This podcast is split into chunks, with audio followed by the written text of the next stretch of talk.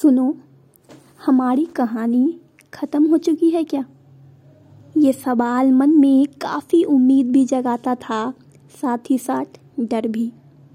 तो बात हमारी, या यूँ कह ले कहानी हमारी ख़त्म हुई उस चैट स्क्रीन पर जहाँ तुम्हारा लास्ट मैसेज था गुड बाय। जो कन्वर्सेशन स्टार्ट हुई हेलो से, वो जाकर ख़त्म हुई गुड बाय पे।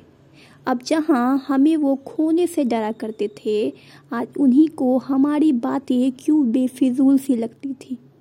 देखो, झगड़े तो काफ़ी हुआ करते हैं सारे कपल्स में, और हमारे भी हुआ करते थे, बट कहते हैं ना, जब सब कुछ ख़त्म होने वाला होता हो तो उसकी आशंका पहले से ही हो जाती है।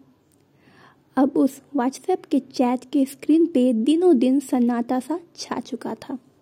अब उस सन्नाटे में दिल को अकेले पाना जाहिर सी ही बात थी, क्योंकि मेरे जैसे टॉकेटिव गर्ल्स, या यूँ कह ले टिक टिक का करने वाली लड़की, किसी के खामोशी से तन्हा हो चुकी थी। अब उसी तन्हाई ने उसके दिल को भी तन्हा कर दिया था। अब उम्मीदों को पालना नहीं के बराबर था।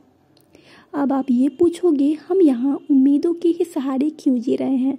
वो इसलिए क्योंकि लाख झगड़े में लाखों बार उनका वापस आना और हमें गले लगाना हमें इस बात का विश्वास दिला रहा था कि उनका आना इस बार भी संभव है। लेकिन अब नहीं। अब शायद हमारी कहानी उस ग्रीन स्क्रीन चैट के ही बोर्ड पर ख़त्म हो चुकी थी।